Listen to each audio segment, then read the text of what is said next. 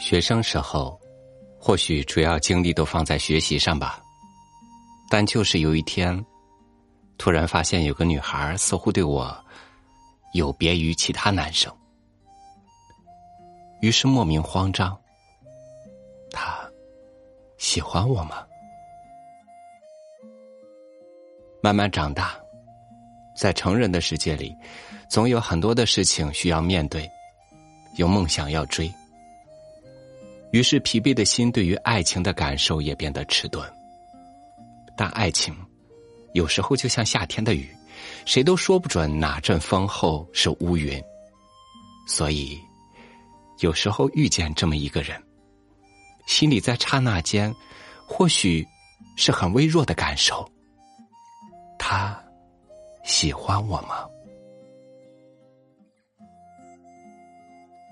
与您分享王亚米的文章。你到底喜不喜欢我？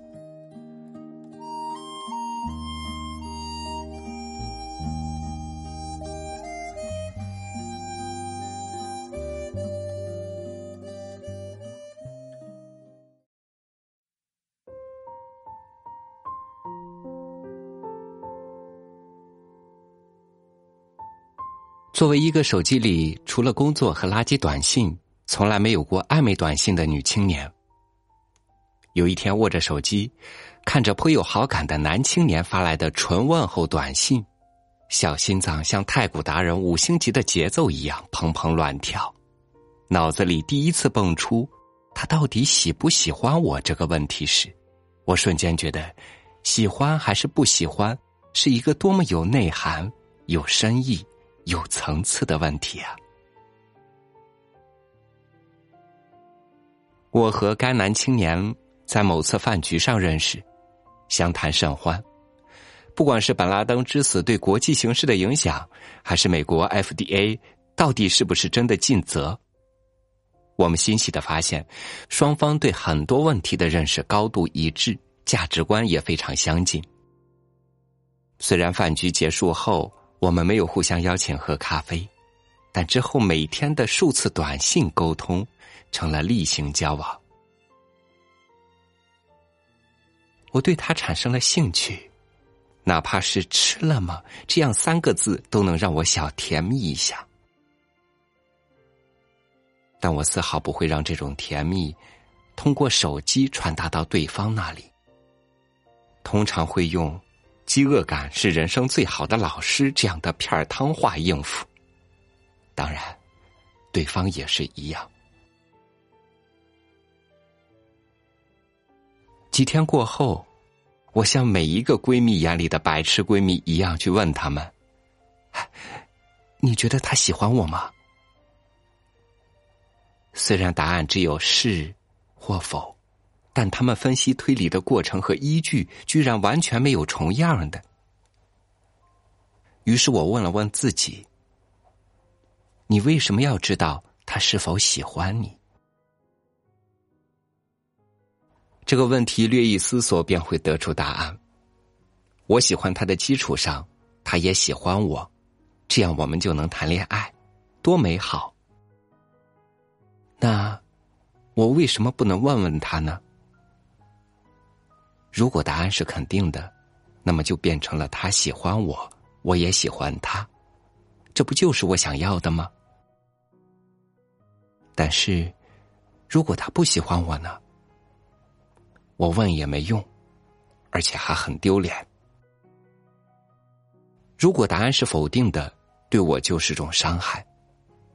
不喜欢我，你发这么多短信干嘛？你在支持中国电信为祖国经济做贡献吗？继而怒火中烧，买个巫毒娃娃，写上对方生日，天天用针扎也不一定。想到这儿，我明白了。问题的关键在于“丢脸”二字，但且慢，自尊受伤，自尊心是怎么形成的？是对方对你的看法形成的。对方的看法为什么能决定我的行为？我喜欢一个人，坦诚的告诉他，如果他反过来觉得你很主动，然后喜滋滋的享受你的喜欢，然后拒绝，难道丢脸的不应该是他吗？我的勇气，我的诚实，不是我应该值得骄傲的事情吗？如果说真丢脸，也是因为喜欢一个不值得的人丢脸。想通了这一点，我不由得大笑三声。仅一个晚上，我就解构了那些为暧昧辩解的成千上万篇文章。于是，我当即拿出手机，输入短信：“你喜不喜欢我？想不想和我谈恋爱？”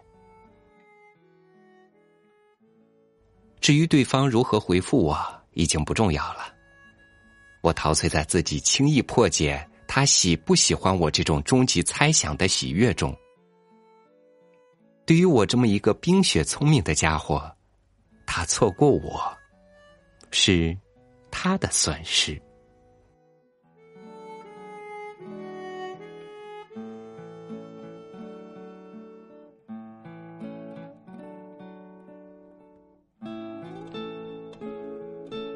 爱情来得太快，就像龙卷风，该走的总会走，该来的也一定会来。如果喜欢一个人，就让他知道你的喜欢，就像是如果不喜欢，也该有明确的拒绝。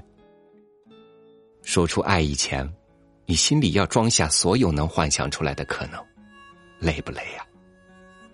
而说出来，你只需要面对一种，无论是被喜欢你的人接受，还是被不喜欢你的人拒绝，不都是幸运吗？感谢您收听我的分享。欢迎关注微信公众号“三六五读书”，收听更多主播音频。